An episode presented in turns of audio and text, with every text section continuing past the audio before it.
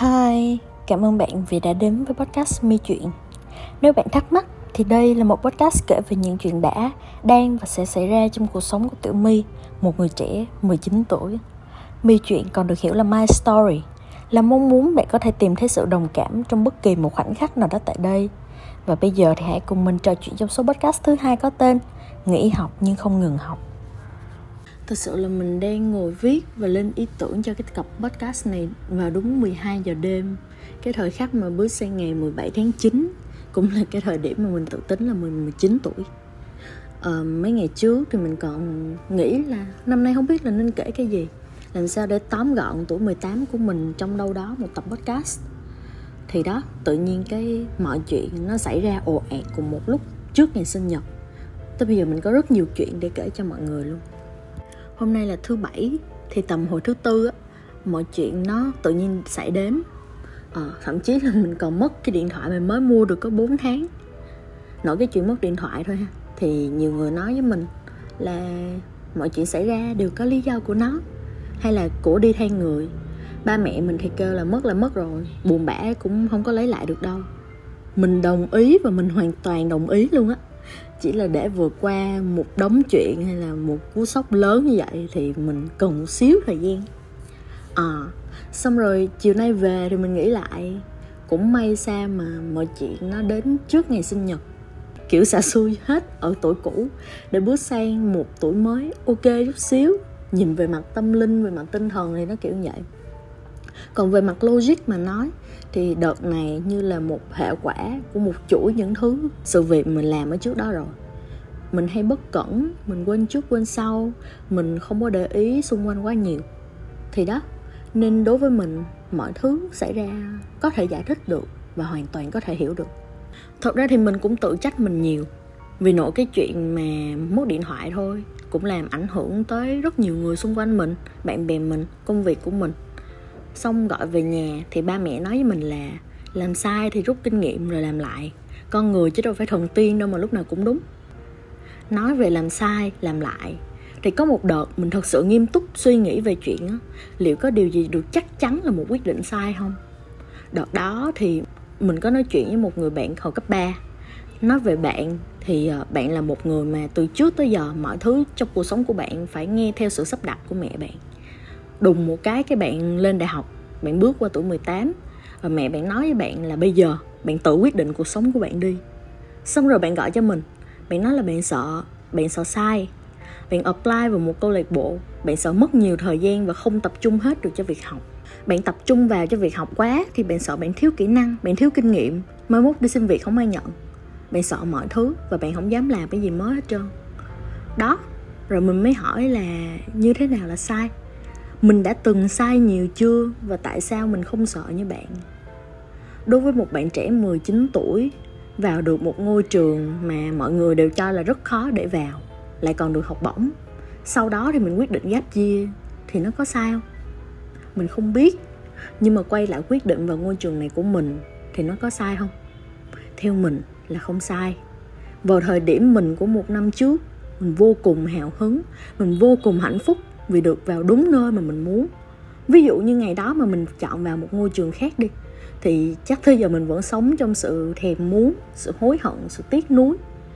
Mình nghĩ là có vào thì mới biết ở trong đây có gì, mới biết là hợp hay không, và mới quyết định được là mình nên đi tiếp con đường nào. Mình đã dành rất nhiều thời gian để đưa ra quyết định gap year. Mình sợ hối hận, và mình biết nếu như mình không lựa chọn như vậy thì sau này mình sẽ rất là hối hận mình không biết là nó đúng hay sai. Mình chỉ biết là dù thế nào thì nó cũng chắc chắn sẽ giúp cho mình học được một điều gì đó. Đây và cái podcast này cũng là một cái thông báo chính thức về quyết định gap year của mình. Đó, sự đúng sai thật ra nó tương đối lắm. Mình có thể khóc ầm lên về một chuyện, nhưng mà mình ngủ một giấc, ngày hôm sau thì mình cảm thấy bình thường lại. Cũng như mới ngày hôm trước, một cái chuyện gì đó làm mình cảm thấy sao sai quá sao sai á, chứ không phải sao sai nha. Rồi, ngày hôm sau, mình thấy nó cũng hợp lý. Nhân sinh quan thay đổi sành sạch, mình hay nói vậy. Thì nửa năm đầu tuổi 18 mình phải ở nhà vì dịch. Nhưng mà đợt đó mình tập trung làm được nhiều việc. Mình cân chuyện học nè, mình cân chuyện làm nè, mình cân luôn những cái khác nè. Vậy mà tối mình vẫn rảnh để dành thời gian xem phim, để coi stream game của anh độ Messi nha mỗi ngày thức dậy thì mình không cần phải lo nghĩ hôm nay ăn cái gì, ở đâu. Tại vì có gia đình thì gia đình đã lo hết rồi. Về cái cảm giác yên bình ở quê là một cái cảm giác rất kỳ diệu và nó gây nghiện kinh khủng. Quê mình thì nằm ở Gò Quao, một cái thị trấn nhỏ xíu của tỉnh Kiên Giang. Có ruộng, có lúa, có sông. Để dễ hình dung thì mọi người cứ tưởng tượng như trong phim tôi thấy hoa vàng trên cỏ xanh của bác Nguyễn Nhật Ánh. Có một hôm Ờ, một người bạn của mình mới chở mình đi vòng vòng. Tới mấy nơi mà chắc cũng bảy tám năm rồi mình không có tới tại vì 3 năm cấp 3 mình đi học xa mà. À, thì ờ, điều mình bất ngờ nhất là mình thấy mọi thứ nó vẫn như vậy. Nó y chang như hồi đó nó không có thay đổi gì hết trơn. Vẫn cái nhà đó vẫn cái cây đó vẫn cái hồ đó vẫn cái sông đó. Ồ xong rồi mình mới suy nghĩ về chuyện là có phải ai cũng nên tìm cho mình một điểm tựa một điểm tựa mà mình có thể nói là nó rất vững chắc, nó sẽ không thay đổi. Và lỡ mà mình có lạc ở đâu đó, hay mà mọi thứ xung quanh mình nó có đổ quá nhanh, thì mình vẫn có một nơi để quay về để phản chiếu lại cái thứ mà mình gọi là the original part của bản thân mình. Lang thang trong cái miệng ký ức đó kia tự nhiên mình nảy một cái suy nghĩ là bây giờ mình ở đây luôn thì có được không? Được. À, được thì được. Nhưng mà quan trọng á là mình có chịu nổi không? Mình có chịu nổi được một cái nhịp sống chậm lặp đi lặp lại như vậy tới hết cuộc đời không? Thì đương nhiên câu trả lời với mình là không rồi đó. Vậy là hết nửa năm mình khăn gói lên sài gòn. Hồi trước trong mắt mình sài gòn nó vội vã nó nghẹt thở nó khó chịu. Nó gắn với hình ảnh của những buổi đi xe mình từ quê lên mình tất bật công việc và rồi mình quay về quê trong vòng 24 tiếng cho nguyên một cái chuyến đó. Nó gắn với mình hình ảnh của một dòng xe đông nghẹt ngoài đường và mọi người chạy lao về phía trước, không ai nhìn ai. Ờ ấn tượng với sài gòn không có đẹp mấy. Vì sài gòn đối với mình như một chỗ để người ta liên tục làm việc. Và sau đó lên đây thì sài gòn đón mình còn bằng mấy sự kiện nó còn sốc hơn. Như kiểu là hai tuần đầu á, mình bị nhốt trong ký túc xá do cách ly nhưng mà cuối cùng phát hiện ra mình không có bị covid. Rồi ờ, mình tự nhiên mình bị thủy đậu một cái bệnh không biết từ đâu trên trời rơi xuống tùm lum thứ á. Mình đã không ưa nó rồi bây giờ mình còn ghét nó hơn nữa.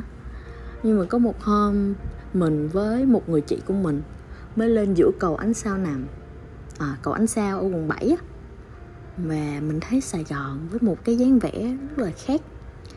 Nó vẫn có những nơi đủ yên tĩnh để lắng nghe mình và đủ rộng lớn để ôm lấy mình. Dần về sau thì ờ, mình còn được chở đi nhiều nơi hơn ở Sài Gòn. Mình được nghe bạn mình kể nhiều câu chuyện hơn và mình thấy Sài Gòn cũng có cái điểm đáng yêu riêng của nó. Mình nghĩ không đương không mà nhiều người lại yêu Sài Gòn tới mức như vậy. Và dạo này mình thích đi tìm. Mình sẽ tìm xem là mình sẽ yêu Sài Gòn hay thích nó cụ thể ở chỗ nào tới giờ thì mình vẫn chưa biết, nhưng mà mình tin là sẽ có. Năm nay của mình thì nó lên xuống, nó xuống lên vậy công việc cũng vậy. Tuổi 18 mình được thử, được làm rất là nhiều cái mới. Có những cái mà mình tưởng như ngày xưa mình chỉ có thể ngồi câu qua miệng hình thôi. Bây giờ mình cũng được involve, trở thành một phần ở trong đó. Mình bắt đầu đi làm thì mình thấy mình còn nhiều thiếu sót quá. Ừ, vậy mà hồi xưa mình cứ tưởng là mình giỏi lắm rồi rồi cái việc đi làm đẩy mình vô một cái trạng thái là thèm học. Lúc nào cũng thấy thiếu và lúc nào cũng muốn học thêm cái mới. Mình khá là biết ơn môi trường mà mình đang làm việc, vì nó cho mình nhiều cơ hội để học, để thử làm, để giúp mình phát triển một cách mà chính mình cũng không ngờ tới là mình sẽ được như vậy. Mình bắt đầu có nhân sự, mình có team mình bắt đầu quá trình quay về những cái tổ chức mà mình từng tham gia như là Seven Green, như là Pies, như là VGen để quan sát rồi tự hy vọng là mình sẽ build được một cái môi trường có những tính chất đó ở đây. Và tất cả những cái điều này với mình thì nó có hơi struggle nó có hơi mệt mỏi nó có hơi lâu lâu làm mình nản và bế tắc. Nhưng mà mình thấy nó đáng tại vì có những thời điểm tất cả mọi thứ đứng ở trước mặt mình mình tưởng tượng nó như một cái ngọn núi bự chà bá vậy á. Và mình tưởng là mình dừng ở đây luôn rồi, mình không thể vượt qua được nữa. Nhưng mà cuối cùng thì nếu muốn thì sẽ được. Và cái thời điểm mà mình đã bước qua được cái ngọn núi đó xong rồi, mình quay lại nhìn á, thì nó cũng không khác gì một hòn đá nhỏ xíu hết trơn. Quan trọng mình nghĩ là có muốn hay không thôi. Thì cả cái năm 18 tuổi của mình mình nhìn lại nó không có những cái giấy khen, những cái thành tích như là các năm trước, như là cái thời mình còn học sinh. Và trong tích tắc được mình thấy tự nhiên, ủa sao mình thua mấy năm rồi ở ta? Nhưng mà chỉ trong tích tắc thôi. Ừ, ngay lập tức mình quay lại với hiện thực. Mình hỏi là có thật không? Tại vì một năm qua mình học được và mình làm được rất nhiều. Ví dụ như quá trình học của Fulbright đi, nó giúp mình embrace the uncertainty nó làm cho mình biết là mình học để làm gì và mình luôn sẵn sàng một cái tinh thần đối đầu với cái chuyện là lỡ mình có bị quăng đi ở một nơi đâu đó lỡ tất cả mọi thứ xung quanh có thay đổi thì mình có sống được. À hay trong công việc mình học được nhiều từ sếp học từ đồng nghiệp rất nhiều thứ nhiều kinh khủng luôn và những cái thứ đó nó form lên mình một cách rất là khác hồi thời còn trẻ trâu. À, bây giờ thì mình vẫn trẻ trâu nhưng mà ừ, trong công việc hay là cách suy nghĩ về công việc đã đỡ hơn rất nhiều à, mình cũng vừa được mời phỏng vấn để làm nhân vật trong một cuốn sách sẽ xuất bản nè. Vậy tính ra mình cũng không tệ lắm ha. Sau cùng trước khi sang tuổi 19 thì mình muốn nói là mình thấy rất là biết ơn. Mình biết ơn vì những quyết định của chính mình đã dám lựa chọn và dám chịu trách nhiệm. Mình biết ơn vì những bài học mà tất cả mọi thứ đã đưa ra cho mình đã bắt mình chấp nhận và học được một điều gì đó mình biết ơn mọi người, bạn bè, người thân, gia đình bên cạnh mình. Mình biết ơn những thứ luôn luôn thay đổi mỗi ngày và những thứ chẳng thay đổi gì cả sau ngần ấy năm. Mình biết ơn vì mình còn cười được, khóc được, vui được, buồn được, tức giận được, chảy trâu được. Mình biết ơn về sự chấp nhận mình là mình, đầy thiếu sót nhưng sẽ không dừng lại. Mình biết ơn tất cả mọi thứ vì đã ở đây cảm ơn mọi người vì đã nghe đến hết cái podcast này. Một nơi mà mình tản mạn mình kể chuyện. Ờ, và chỉ đơn giản là mình kể những câu chuyện của mình và mình mong là bạn có thể catch được bạn có thể thấy mình ở đâu đó trong bất kỳ một cái khoảnh khắc nào đó. Như vậy là mình vui rồi. À um, cái podcast này nó hơi quê tại vì một năm nó ra đúng một tập. Thiệt luôn á hai năm hai tập không hiểu nổi luôn và mình tin nếu như bạn nghe cái podcast này xong bạn quay lại nghe cái tập 1 bạn sẽ thấy trời đất ơi nó weird.